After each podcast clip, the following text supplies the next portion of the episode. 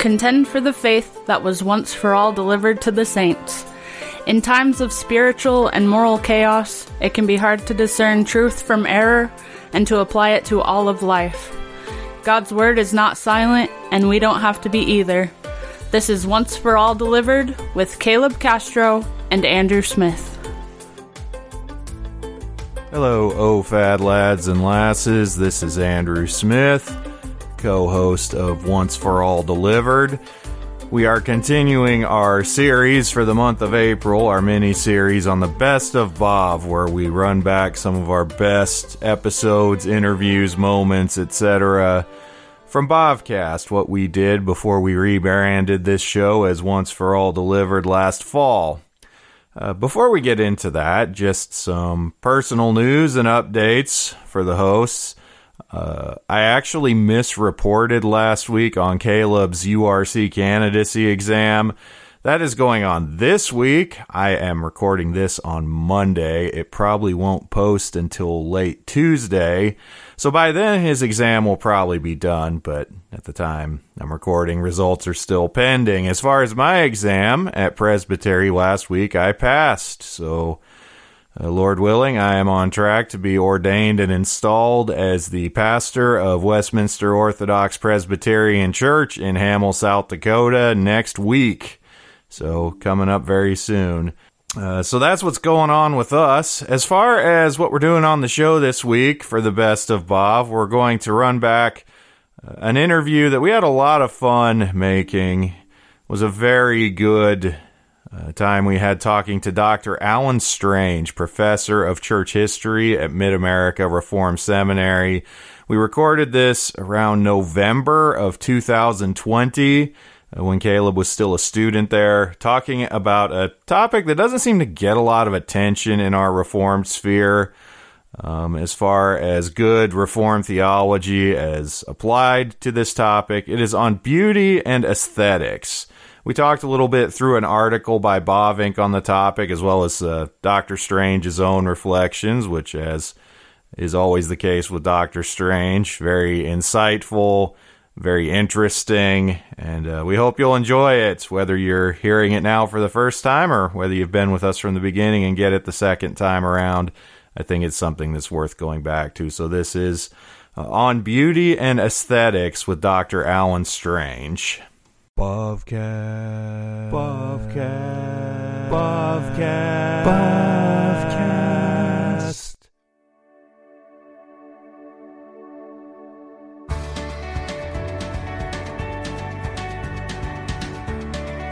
This is the Bavcast, a podcast exploring Reformed theology through the works of Herman Bavinck. Welcome to another episode of Bavcast. We have a special guest here with us today. This is Dr. Alan Strange. Dr. Alan Strange, how are you? I'm very well. It's good to be with you. Yeah, it's good to have you here with us. Now, Dr. Strange is a professor here at Mid America Reformed Seminary in Dyer, Indiana, where he teaches church history as well as apologetics, various other courses. You did your PhD through Wales, if I recall. That's right. Okay. Who did you do your dissertation on? I did my dissertation on Charles Hodge, his doctrine of the spirituality of the church, uh, which I think is a better nuanced doctrine than that of some of the Southern brethren, and I think it has a lot of obvious relevance. Oh yeah, to the uh, to our current times, which which have some political uh, interest, shall we say? we would love to be able to speak with you more on that in another episode yes, at some that point. Would be fun. It would be that a would lot be of fun. fun. Coming soon, Hodgecast. I also did my MDiv at Westminster, but the one out east. It's okay. I, We'll, we'll allow it. I hear you have a vicarious anointing from Van Til. Yes. Yeah. Yes, I do. I do indeed. Was it Van Til via Murray via Frame? Was it? yes, well, that's right. John Frame, uh, it's an interesting story how he ended up laying hands on me in my ordination, uh, but he did so. Uh, he was, uh, among others. Uh, Dick Gaffin gave me the charge, and Sinclair Ferguson preached the sermon, so I had a, a pretty good lineup there. You are an op- strong, uh, well known, and well loved OPC man from uh, in the midst of two URC students. So well, I. I love the URC. I feel very at home because, of course, uh, I'm one of the co-editors along with Derek Vandermeulen of the Trinity Psalter Hymnal. Mm-hmm. So we worked together on that. So uh, and being here. I've worked a lot with the URC, preach in URC churches all the time. So I'm very committed to strengthening the ties uh, between the OPC and the URC. I think they're pretty natural ties if you really look at the, the whole situation, particularly the historic Dutch influence on the OPC and the commitment mm. to that. Mm-hmm. Yeah. Vos and Bavinck, we love them. Just as we love Machen Van Til, among yes, others. Yeah. Yeah, and, and, speaking on your work on editing the Trinity Psalter hymnal, now, of course, there are you know, reasons of uh, your love for the church as not just a professor, but a churchman in which you engaged in that. But you're also a lover of the arts. Oh, very much. yeah. Yes, indeed. Yes, indeed. And we uh, we tried to have this book be one that reflects both the truth about who God is in all of its richness and fullness, as well as the beauty or the glory, to use that preferred Bavinck term, for the Lord, because uh, we worship Him, don't we, in the beauty of holiness. Mm-hmm.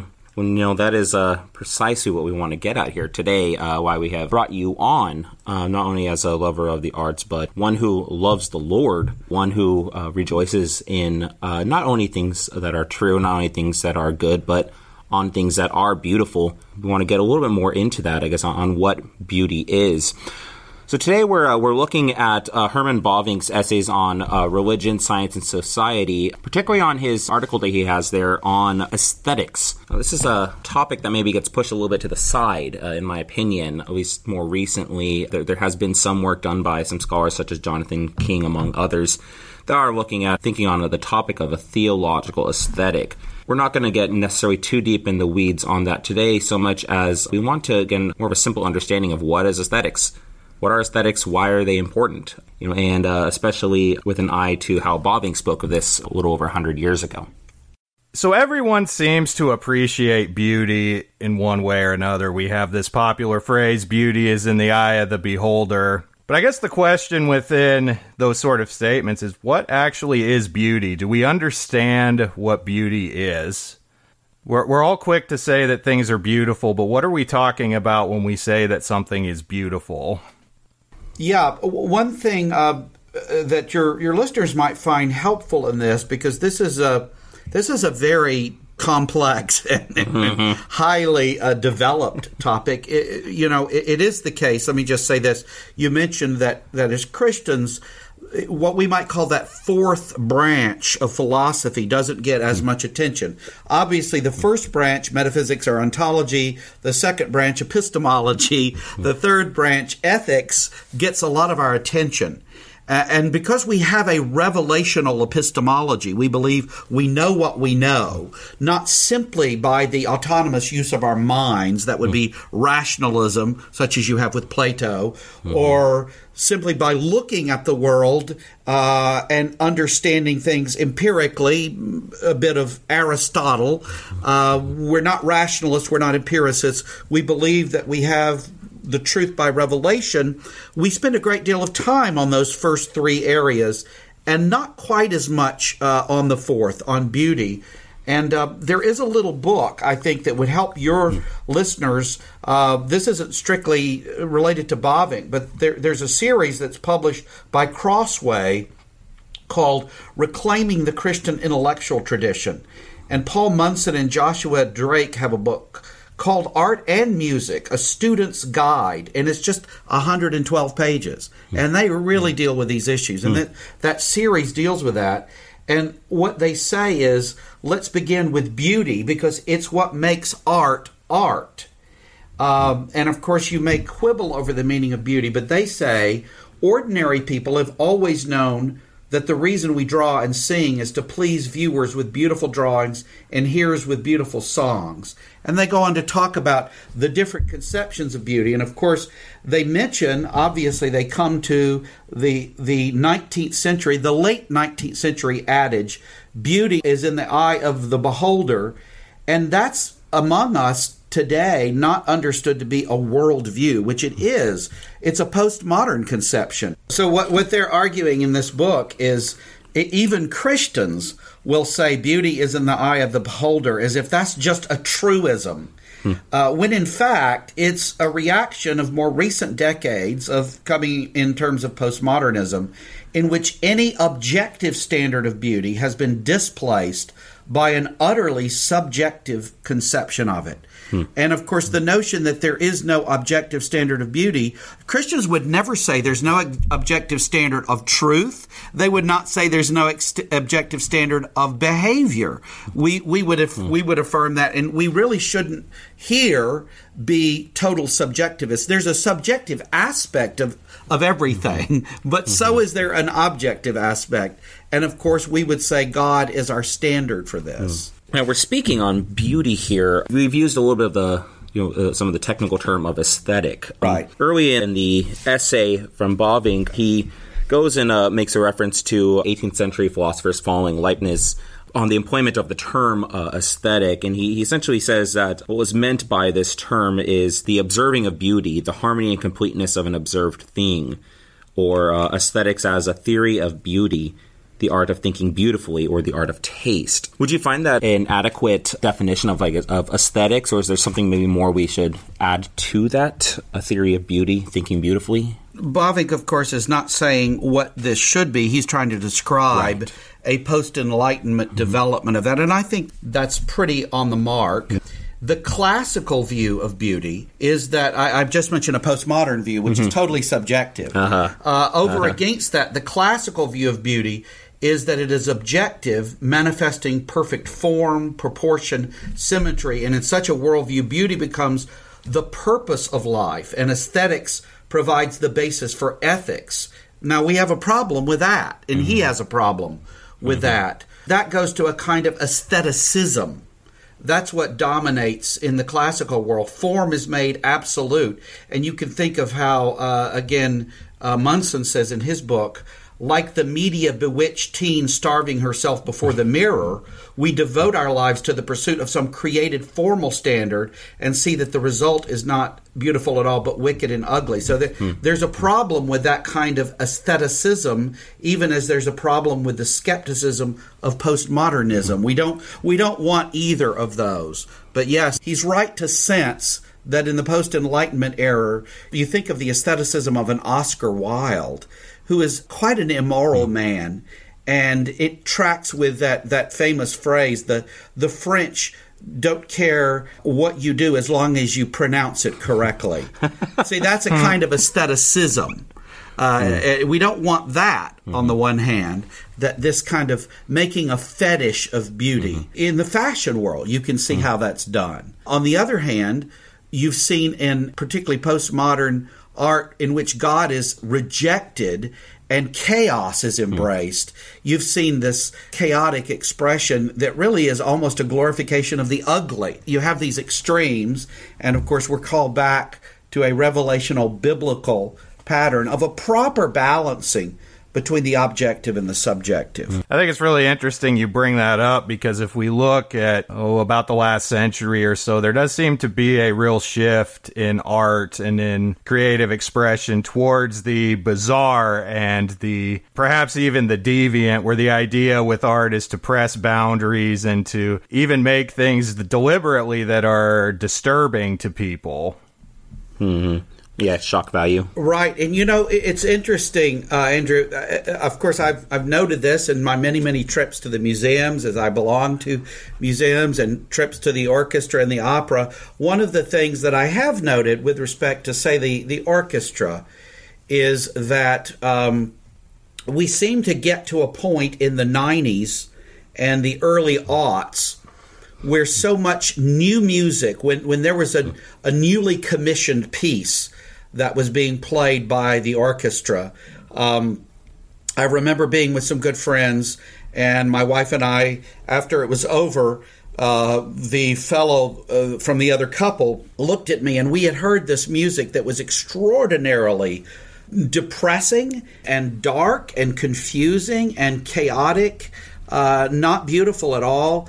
And uh, he said, How are we supposed to respond to this? And I said, I think the only question remains is why we don't all go and throw ourselves off the Ben Franklin Bridge. This was in hmm. Philadelphia. Mm-hmm. We were listening to the Philadelphia Orchestra at that time. And it really was. It was a question of, you know, what do you do after hearing that? Uh, you're certainly, there's certainly no sense of beauty. In fact, there was a revulsion. And I'll never forget at one of these concerts I was at once, we were in an area where there were a, a number of graduate music students sitting. And the composer, as is often the case when these new pieces are played, the composer was there. And when the conductor went off stage and came back for the first curtain call, the composer accompanied him and there was very light applause. The audience didn't really care for it. And this one of these music students sitting in our area yelled, if I may say this on your program, I hope I can, mm-hmm. it's crap. And then the audience started applauding that comment. I've never quite seen anything like it. It was embarrassing for the composer, but I mean, it was really it was really a difficult piece to have to sit through. So yeah, we've gone from in the classical world having a kind of fetish and making an idol out of our our particular definition of beauty uh, to a kind of embracing of this. But what I've noticed here at the symphony is in the recent decade or or decade or two, there's been kind of a turn from that. It seems like they reached the bottom of that. Hmm. And I've noted in the last decade, especially, a lot of the newer composed music, it has a, a recognizable melody hmm. and the harmony that accompanies it in the strings, in the winds, in the brass actually it has some beauty in it. So it's an interesting thing. I, you, you wonder if some ways we've bottomed out on that and people start saying, you know, wait a minute. hmm. I want to get back to the post, uh, this kind of postmodern and uh, contemporary perception of art in a little bit here. So I think that, that's a very, I mean, that, that's a very good point you raise. In building on some kind of the, uh, a little bit of the background of the idea of aesthetics or beauty, there's a lot of questions that have popped up over time that philosophers since the classical period have been dealing with. Things of even just, you know, if there's a variety of what might be considered beautiful, is there a highest degree or objective standard of beauty? Is fondness for beauty innate or developed? Yes. Why? It is, yes.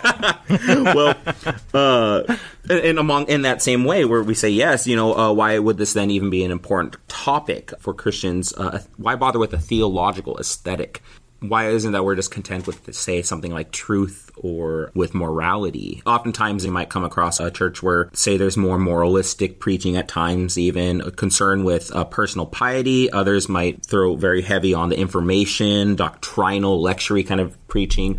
We don't really get a lot of aesthetical preaching though do we? Why should christians care? Well it's interesting that you say that. I think a well crafted sermon is a beautiful thing. hmm because it sets forth God in all of his glory and Christ as central in that as the supreme revelation of God.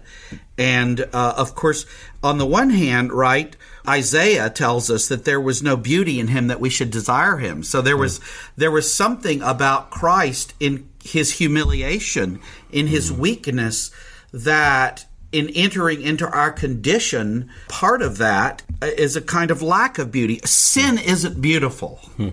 And insofar as he took that upon himself uh, judicially and, and bore our sin and paid its penalty, there's something profoundly the opposite of beauty. And yet, there's also, I mean, the cross is at once, it's the, the irony of the cross we often speak of. The cross is at once the ugliest thing ever because mm. man seeks to put God to death.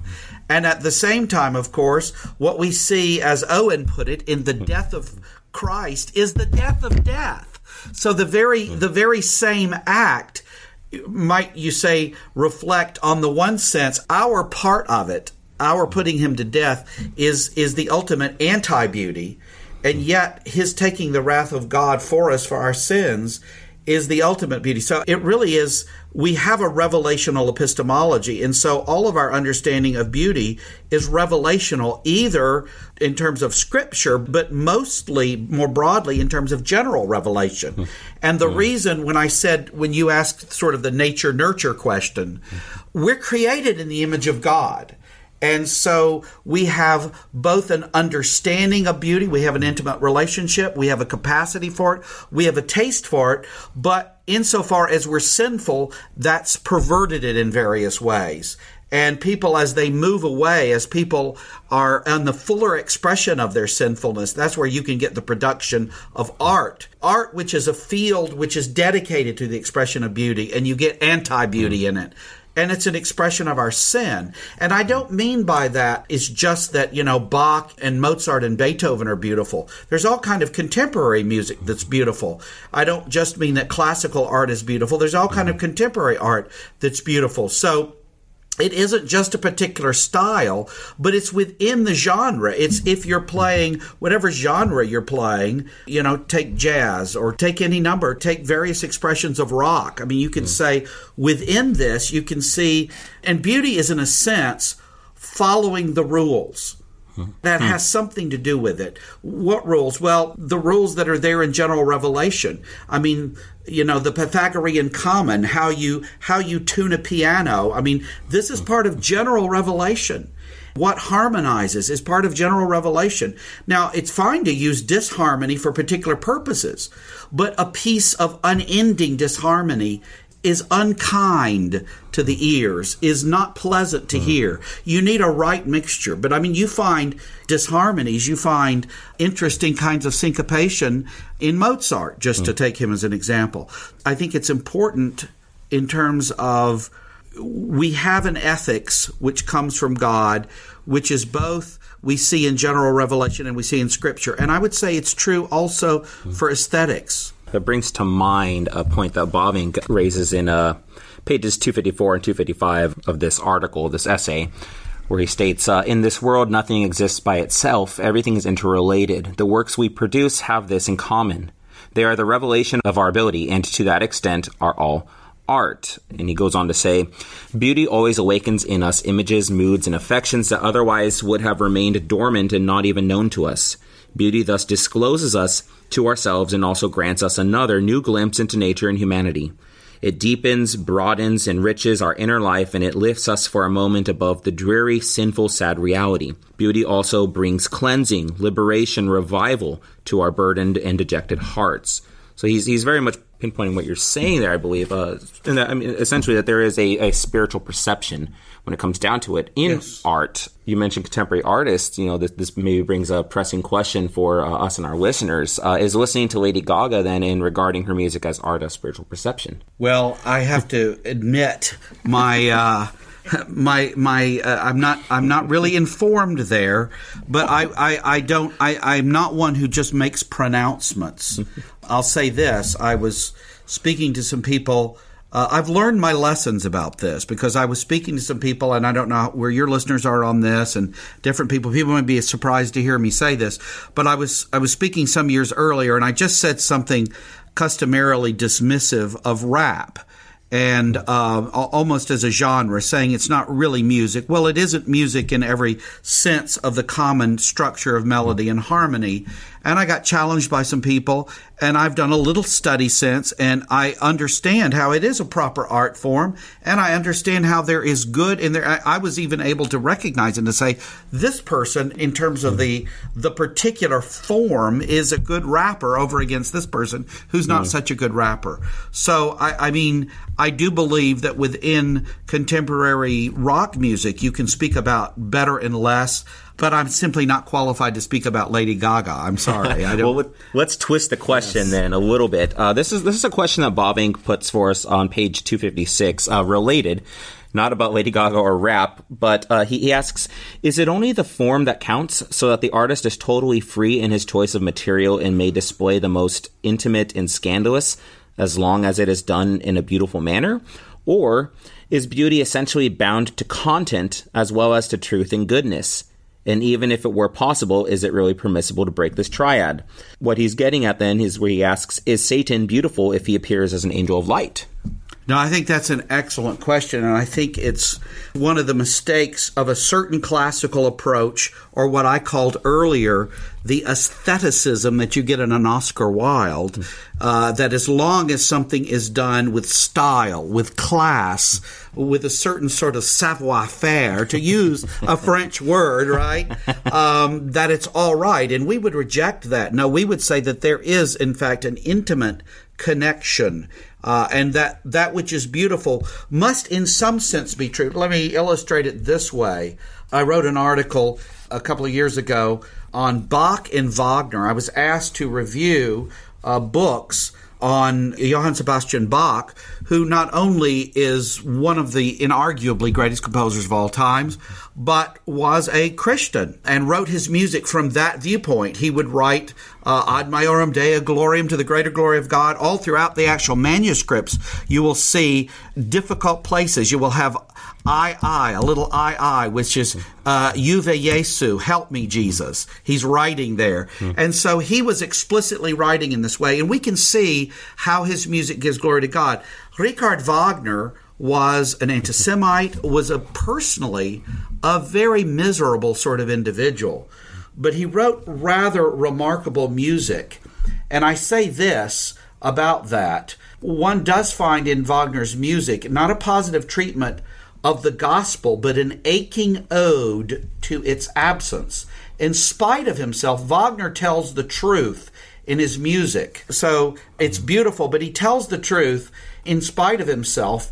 Uh, particularly, I'm thinking of his Ring of the Nibelung, and I say all that is transcendently there and that the drama cannot bear points to something else, something besides and beyond itself, testifying that all great art tells the truth either explicitly, as in Bach, or in spite of itself, as in Wagner. And I say this in listening just now to a superb performance of the immolation scene at the end of The Ring, the four operas. This is at the end of the whole thing.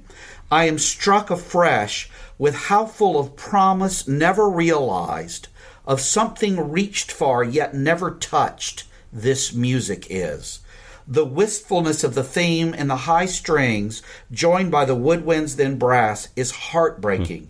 It cannot deliver what it promises, but then neither can anything in this world. Only our great God can deliver here and supremely in the world to come. So there can be things in this world that that you think of movies, you think of books that have as their theme some version of the greatest story ever told, which is that that the world is a mess and needs redeeming. And we could look at great works of art after great works of art. And so, you know, there's a part of them in terms of the antithesis. We know that unbelief is opposed to God and doesn't speak his truth in that sense. But because of common grace, right, mm-hmm. we know that in spite of itself, uh, it will often testify in remarkable ways to the truth. And so much of art testifies to our fallen condition and our need for redemption. Now, what's looked to for redemption mm-hmm. isn't truly redeeming. Only mm. Jesus Christ is. Mm. But it shows you, I mean, Lewis talks a lot about how longing gets expressed in art and how longing sort of uh, points us to the ultimate one who alone can fill our longing.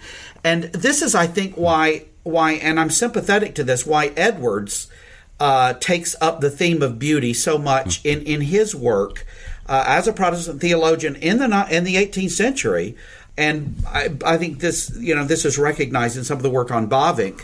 Uh, for Edwards, in both, say, his work on the Trinity or particularly in his nature of true virtue, he develops this theme because for Edwards, what's primary is not the intellect as it would be for some, or the will as it would be for some others, mm-hmm. but the affections. Mm-hmm. And the affections are attracted, have to do with attraction to that which you most love, which is most lovely, which is most beautiful. And so there's a sense in which whatever we think beauty is, ever how we may define it, whether classically or postmodernly, that is that to which we're attracted. So beauty is that. So Edwards sees that in terms of God, that the regenerated, renewed soul is attracted to God. Hmm. And there's different ways you can criticize Edwards on that, but I think that's an interesting aspect of that that use of beauty. And I think hmm. it's it's not brought out and developed as much in Bavinck, but I think that's also there that you know part of beauty is over just against the intellect or the will is the magnetism, if you will. Beauty draws you to itself. I remember as a young man when I was going through the change and before you know whatever girls are kind of and then i remember i remember i was with some some of my brothers literal brothers and i had just gone through this and we were out somewhere and a strikingly beautiful woman walked by and they were quite all bemused by my reaction because before that i it just wouldn't have it didn't attract me as much and and they could see that I was, they said, well, we can see what Alan's looking at. And obviously, we talk about the sinful aspect of that. But there's an aspect of that that, that simply has to do with beauty, and you, your eyes are open and you're being attracted to something. And beauty always involves that attraction you know you know the music you like. Why do you keep returning to it? Art is there are books that we may read for information. There are books that we read for different purposes. But books that really in, in a sense are beautiful mm. are, are works of art are music. We return to it again and again. The music we like you know and, and when i go to the to the art museum in the city the the, the chicago uh, museum you know there are always certain rooms I go into and I look at certain paintings, and you might say, "Well, you've seen those paintings, but I want to see them again." Mm. Uh, and it's the same. Your favorite movies, you don't watch them once and never again. What Bavinck proposes then in this article, he talks about created beauty and art as an analogy for the glory of God. I guess the question this might raise First of all, what does beauty share in common with the glory of God? How do we see the glory of God reflected in beauty? And what does this have to do maybe with other elements of Bavinck's theology? And then to add on with that, I think uh, especially when we think of you made some statements a little bit ago on the cross, right? The in the beauty of that and the anti beauty of that. Perhaps maybe a little bit of an elaboration, and then other things in the world, uh, how we can analogously see the Lord's glory. To put that article, the Bavinck article, in context of his theology, of course, uh, in the second volume of the Reformed Dogmatics, he speaks about in, in from pages 252 to 55. Uh, I have this in the English here. I'll get my other brethren in here who who would only cite it in the Dutch, but uh, I'm working from the English. Uh, he has that section in terms of God's communicable attributes, right? and the glory of God.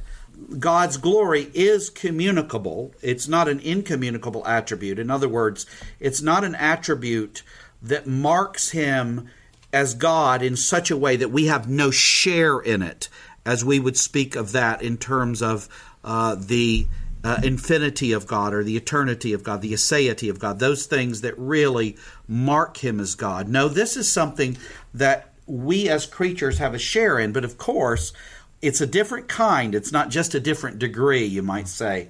Uh, and he notes the words there, kavod uh, in the Hebrew and doxa in the Greek. He's comfortable with those words, especially. They're very revelational. This is part of his revelational epistemology. We know what we know because God has revealed it uh, in nature and in Scripture. Here he's talking about Scripture. And we're created in that image, and thus we too uh, reflect that. Uh, we reflect that throughout the whole part of our being. And so, glory, I would say this to note glory is something that is broader than beauty. Glory has something about it, of course, because we know what the word in Hebrew, there's that Latin word that comes from that that we use for the kavod has about it a certain weightiness, right? And we use the word in Latin gravitas. We might say that a person lacks gravitas. So I would say that goes beyond the, the, the, ordinary conception of just beauty. There's there's something more to glory than beauty, but beauty is certainly part of glory. I think he's right to locate it in the way that he does as part of glory because it keeps it from becoming untethered to truth to goodness. It keeps it from becoming, in, in the way he's concerned with Augustine, for example, and others who use this in a, in a Platonic way. As you know, Plato has a view of the transcendentals as if they're things that exist in themselves. Plato believes in justice with a capital J and beauty with a capital B. Well, we don't believe in those things as having some kind of independent, separate existence. We believe in God with a capital G, and whatever is called justice is a reflection of his character. Whatever is called beauty is a reflection of his character, or glory is a reflection of his character. So he situates it in his theology. He rightly situates everything in God. So you don't have the Platonic mistake. You don't have the Gnostic error of these sort of free floating transcendentals, which, you know, you can go in the direction of saying, is this beautiful in God? Is this just in God? And the reason He's the standard of beauty, He's the standard of justice. He doesn't conform to some external standard. All the standards are a reflection of who He is. And Bavinck's theology makes that manifestly clear. I think that's a really interesting reflection because, like, I know for myself when I'm looking at like literature, looking at even things like film and television and that kind of stuff, usually the things that are good are the things that somehow reflect to us something about God's attributes. Like, for instance, his justice. I mean, most artistic expression that's telling some kind of story usually we like the ones where the bad guys get what's coming to them and the good guys win. You know, that reflection of justice, that reflection of truth, that reflection of integrity. I think one of the sad things of our age is that a lot of art, a lot of expression is distorting that and trying to push back against or push away from that. But in general, you can even see sort of this common grace reflection in art in that often the story that's being told does reflect to us something about God and something about his nature and even his law. Andrew, if I may jump in here, I, I agree entirely with what you're saying. Let me, let me give some examples, a little concrete example. I just saw recently The Highwaymen, which is a much better account of Bonnie and Clyde than the 1967 film with Beatty and Dunaway. And it's better because it tells the truth much better. The earlier film glorifies them, and you see in this film, The Highwaymen, those that do glorify Bonnie and Clyde are portrayed as fools. In other words, it shows you people who think Bonnie and Clyde were wonderful, but they're fools. And it really comes out on the side of they receive justice. Now, let me give you another example of, of a film. It also is an opera. If you're familiar with the film Dead Man Walking, the purpose of that film is anti capital punishment. And I don't know if, if your listeners remember this, but I remember it so vividly. I saw it, my wife and I saw it in the theater. This back in the days when you could go into a place called the cinema or the movies and actually watch something with other people what? sitting there. um, Different times. Yes, yes, yes. Nobody had on masks, uh, except I think somebody robbed the popcorn stand. But no.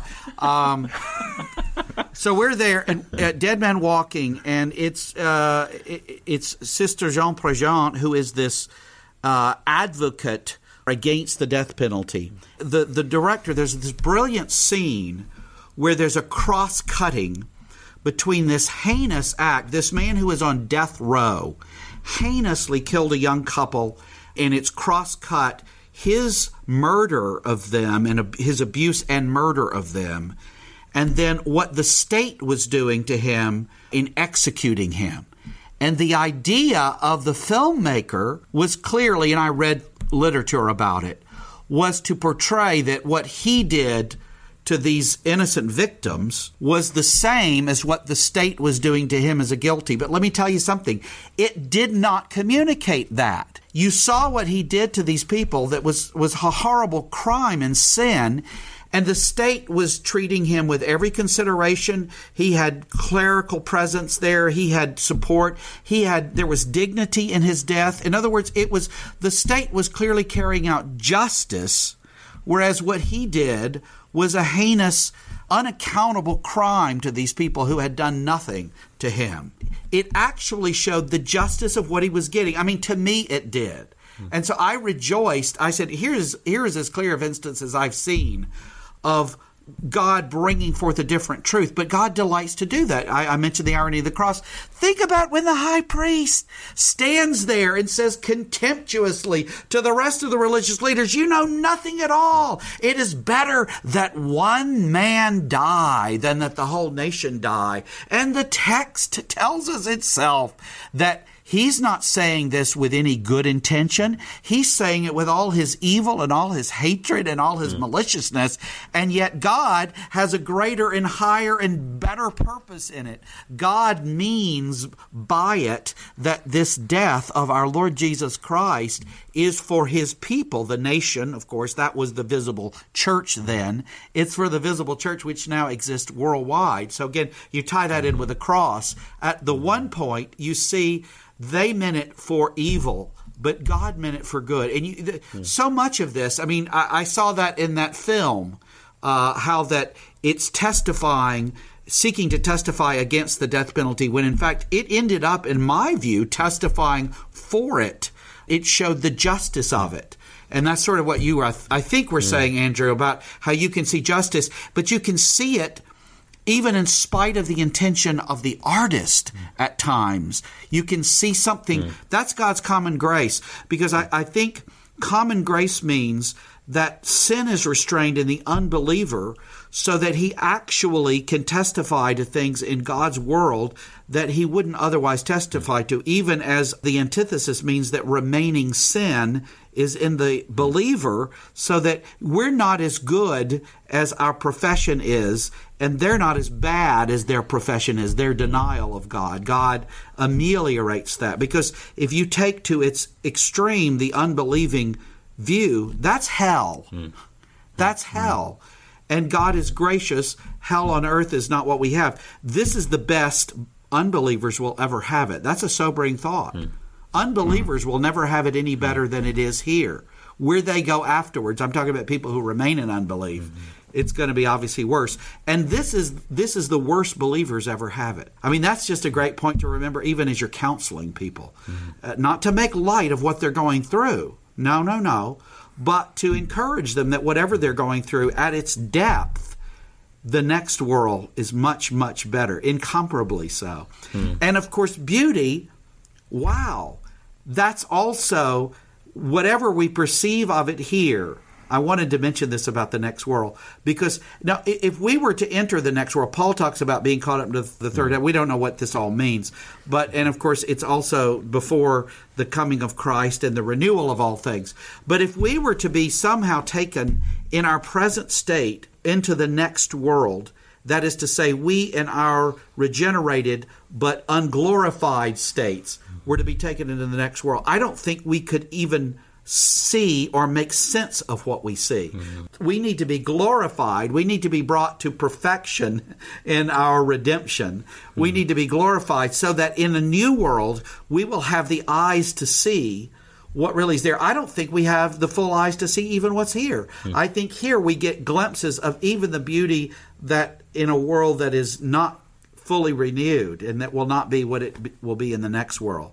I think beauty is something that is always a call to heaven. It mm. should be a taste for heaven and a taste for what's to come the descriptions, I think you need to say in Revelation, you know, we, we, understand we're not coming from a school, so to speak. We're not coming from a of a method of interpretation that says, mm. let's take this in the most literal of ways. And so people say, well, what is this description of these twelve stones mm. mean? These these precious gems. What's that all about? Mm. Clearly, it's about beauty. Hmm. It's about beauty. So whatever it actually appears to be, when we get there, what it's like what we've been told is it is beautiful beyond real description. It's metaphorically described, it's hinted at. Mm-hmm. It's hinted at. God's telling us it's going to be so lovely. This is the way I describe it to you now. Mm. But the reality is never less than the description, it's more than a description. Mm. Well, I want to hit uh, two points on that real fast as we uh, move towards the end here. For one thing, as you're saying, I believe uh, Bavinck makes note in uh, chapter one of Wonderful Works of God that aesthetics and art essentially has something of a function of idealizing, uh, idealizing a world to come, uh, whether we know it or not. We are portraying or imagining some form of an ideal world. Well, he, he makes note here in this essay on aesthetics uh, and regarding general revelation. The Lord's name is precious in the whole earth, and while he did not leave us without a witness, he also fills our hearts with happiness when we observe that glory. When observing and enjoying true beauty, it is not man who bestows his affections and moods on the observed object, but it is God's glory that meets and enlightens us in our perceptive spirits through the works of nature and art. Humanity and the world are related because they are both related to God. The same reason, the same spirit, the same order lives by both. By God's grace, beauty is observed, felt, and translated by artists it is prophecy and guarantee that this world is not destined for ruin but for glory. And he goes on and making the distinction, however, that he's not equating God with art or right. art with God. He's saying art cannot, in fact, art cannot replace worship, nor can the theater replace the church, nor can Lessing's Nathan replace the Bible.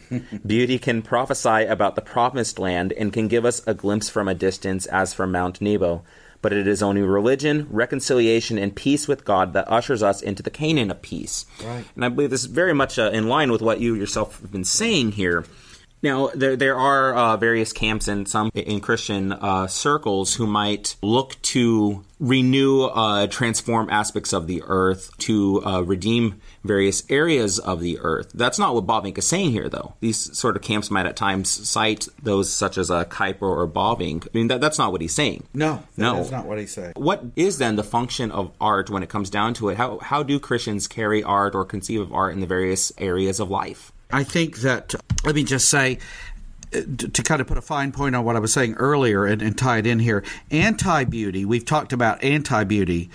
That's what you see, particularly in the 20th century and coming into the 21st. We saw in art, music, we'll just take that, but you, you could go across the board, literature, you know, art broadly conceived we saw a lot of what what Andrew particularly was talking about is as things produced to make us uncomfortable, to make us, you know, not beauty but anti beauty, that points towards hell. Mm-hmm. That points towards hell. That's the ultimate end and the logical conclusion, you might say, of such. Even as all great art, that which manifests beauty, and there is a certain sense of we know beauty when we see it. I don't want to say there's no in the eye of the beholder, but we know it when we see it because we're made in the image of God. And when we're rightly operating as renewed people, particularly in His image, uh, or even as those. Uh, by common grace, we're, we're, you know, we know that this is beautiful sound. We know this is beautiful sight. That calls us to this other world and higher uh, thing. How are Christians then to engage. I think Bach is a great example. and I don't want to just leave it with him. He seems almost superhuman. He actually wrote more music than most people could physically copy in a lifetime. We don't know how he was so productive, but certainly the answer is he trusted in the Lord. That there the Lord helped him. But what an artist is doing uh, whether they're a sculptor, whether they're a composer, a painter, we could just go through all the arts. Who is a Christian? Uh, and I, I know plenty of artists who are Christians, very good artists of all in all these areas, and they're very conscious of what they do. Whatever you do, right? Do it to the glory of God. They're conscious of doing it to the glory of God, and they're seeking to bring every thought captive to the obedience of Christ. There's a great consciousness that what they do is not with eye service as men pleasers, but serving the Lord. Mm-hmm. So that this is something that they're making that will be viewed by their fellow man and they want to be enjoyed. But it's it's being made as a kind of a sacrifice, a, a sacrifice of praise to God. Hmm. Because mm-hmm. all of our work should be seen as a kind of sacrifice of praise to God, mm-hmm. praise and thanksgiving to God, and obviously, then it's gonna it's gonna benefit uh, others when we, when we do what we do uh, for His glory. Now, the thing is, when people produce or perform in accordance with the gifts God has given them, even if they're not seeking to glorify God, maybe they seek not to, but yet it still does because once I was listening to Luciano Pavarotti, and someone came into the room and they said, Is he a Christian? And I said, Well, he's leaving his wife. He's in an affair with his secretary, and, you know, he's a traditional Roman Catholic. But no, I don't believe that he is a believer from a number of things. Uh, I said, But he sure sings like one, doesn't he? Mm-hmm. And they were like, What do you mean? Mm-hmm. And I said, is this voice beautiful? And they said, Yes. And I said, This glorifies God. Whether he intends mm. to glorify God or not by it, there is an objective glorification of God because this is such a lovely voice. He's singing beautiful music here. Uh, and I, I, just think that's a powerful thing. Uh, you, It ultimately can't detract from God's glory, even if the even if the producers are mm seeking to do so. Like I said in that film, where they're arguing mm one thing and it comes out to me as a believer arguing something very different, standing mm-hmm. on its head what they're trying to argue. I, I, mean, I think we see in any number of ways our God reigns, mm-hmm. and He will have His way here.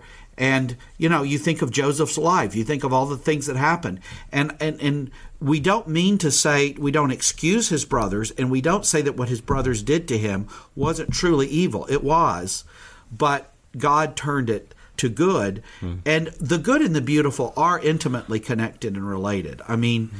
something which is good, there, there's a beauty in.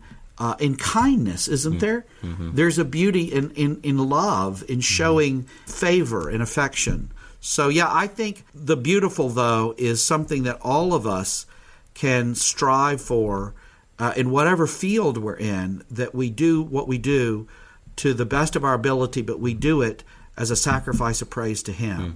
And it will most benefit mankind. That's good. One final question in light of the things we've discussed here then today. When we look at the church now, in many corners of it, we see this sort of, I guess you could almost say, fundamentalist impulse to resist culture, avoid culture, run away and hide from culture. On the flip side, we see this impulse that maybe goes too far to the other extreme where we need to embrace all of culture and attempt to redeem and and transform all of culture. I guess just a practical question as Christians living in this world, what are some maybe brief pointers, brief advice on how we ought to think about and engage with the arts and with culture and with this task of, of seeking out and, and understanding beauty? Oh, well, that's a great question. I wasn't really planning to speak to this specifically, but one journal produced monthly that comes to my mind that your readers may be interested in checking it out. Maybe you've talked about it before is called the New Criterion. And the New Criterion was founded uh, by some folks who were coming off the New York Times when they were sort of going away from any standards whatsoever. And the New Criterion is not explicitly Christian, it has Christians and non Christians that write for it. The basic assumption or sort of the core value of the journal is that it believes that there are standards of excellence that are discoverable in each of the fields in terms of the disciplines as they present themselves.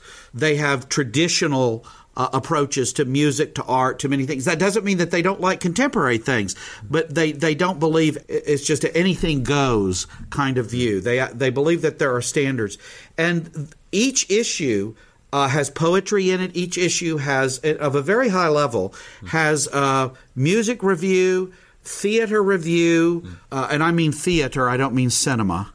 Because uh, I, I, don't think it has that in it. Uh, doesn't typically review films. The National Review reviews films. Ross Douthat reviews films, and then he also writes for the New York Times, which are good. John Simon used to do for them, and I think John Simon was one of the finest film critics and theater critics there was. So there are there are critics that are very good that you can look to. So you can look, like I say, there are music reviews, there are art reviews, there are theater reviews, there are literature reviews, all in this book called The New Criterion. But also to I read regularly the New York Review of Books, which is the premier intellectual, very liberal book review in the country. Uh, the New York Times uh, book review, which is in the in the Sunday Times. So I um, I think these are places to, to, to look, and I think just as Christians, uh, get involved. Uh, get uh, have a membership in your local museum. Go at least if you don't subscribe to the orchestra. I mean, you can get subscriptions to the orchestras that are maybe just four or five uh, concerts. If you want to get involved with the opera, uh, I'll be happy to talk to you about that. I have articles on this. I have articles in New Horizon uh, that mm. give, which is the OPC's magazine.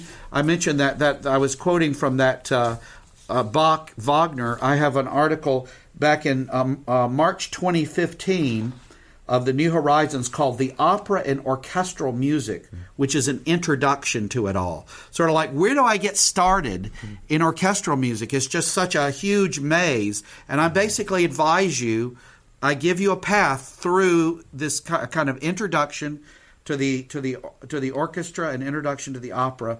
New Horizons magazine of the OPC, March 2015. Uh, we want to thank you for coming on, Doctor Strange. My and pleasure. Uh, just do you have any final words? Is there anything you're working on? Anything you'd like to tell our listeners where they can find more about you or any projects you might be working on?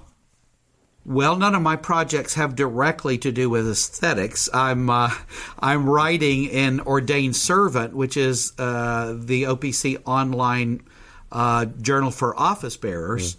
I'm writing a commentary. It's being serialized on our um, form of government and book of discipline. Uh, it's a bit fuller uh, than the URC may be uh, uh, accustomed to. so, I mean, you might think uh, that's not a long work. Oh, no, there's a lot more there to so talk about. So it's 50 pages. um, and I'm also uh, preaching through and using the larger catechism, the Westminster Larger Catechism, and I plan to publish that. There's just not a lot published. Sermons on that uh, trying to get the the Presbyterians to do some catechetical preaching, so uh, which I think is very valuable for teaching doctrine. Again, if people assume, I tell the fellows, I say, you know, all these things you assume that people know, you need to talk to your people. Go in their homes and talk to them, and don't think you don't need to teach them. You do. and it's it's not that they're not extraordinarily capable people, and some people are going to know a lot but people that you think would know won't necessarily know. But in terms of in terms of our subject today, I think the best thing is just to if you're an artist, produce what you do to the glory of God, and if you say, "Well, I can't play an instrument or anything," well, you can listen to these things. And YouTube, of course, I'm so thankful for that. That has opera singers on it that I never saw. I wasn't alive to see going back into the 30s. And it's amazing what you can hear on there, who is on there. So we have more available than we've ever had. I mean, this stuff is all at your fingertips. Great works of art of every sort are at your fingertips. And I'm, I'm doing uh, more work in these areas. There's, there's some volumes that have come out on uh, Wagner's uh, Ring, a two volume set just on the Ring, talking about all the theological and philosophical themes in it. I was supposed to go with some friends, including Derek Thomas. We were going to hear the ring here in Chicago uh, back in April, but mm-hmm. COVID canceled the whole thing. Uh, sorry for that. Mm-hmm. And um, I'm hoping to get back to that and to write this larger piece on the ring. I did listen to it otherwise, uh, because obviously I've heard it many times. There's plenty to do. There's plenty out there. We are we are in a tough time right now because uh, particularly for music and theater, they're mm-hmm. you know we're in COVID times. Yeah, YouTube doesn't sure. help get a lot of money oftentimes for YouTube performances. Yeah.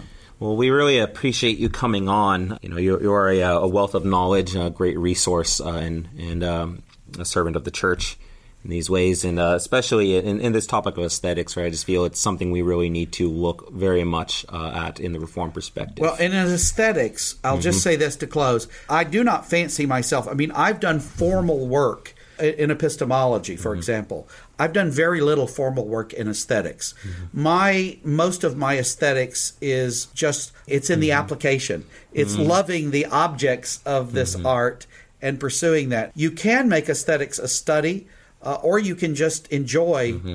the art, and that's what I do. I think that's a strong start for where we should really all begin in the study, uh, a love for it. And now we time warp back to 2023. So that was the best of Bav on beauty and aesthetics with Dr. Alan Strange, professor of church history at Mid America Reformed Seminary. We thank you for listening. If you like what you've heard, you can, of course, subscribe onceforalldelivered.com. You can subscribe to our Substack, support the show, follow us on social media at OFAD Podcast. We're on Facebook, Twitter, Instagram under that handle. If you have any questions, comments, as usual, you can send it through those channels. You can email us, OFAD Podcast at gmail.com. You know, all the usual post show disclaimer stuff we put here. Appreciate you taking the time to listen. I hope you're enjoying the best of Bav. We'll be back in the month of May with some new content. And in the meanwhile, we'll have a couple more of these over the next couple of weeks. In fact, I think we have one. Uh, if it's works out okay, we'll have some previously unreleased Bavcast content. So still something new before we get to May and uh, back to our regularly scheduled programming. Anyway, uh, thanks for joining us and pithy sign off phrase. Thank you for listening to this episode. For the latest news and updates, visit our Substack at onceforalldelivered.com, where you can also support our work with a paid subscription. You can also follow us on social media at OFAD Podcast. If you like what you have heard, leave a five star review where you get your podcasts and spread the word about the show. Once for All Delivered is hosted by Andrew Smith and Caleb Castro and produced by Andrew and Heidi Smith.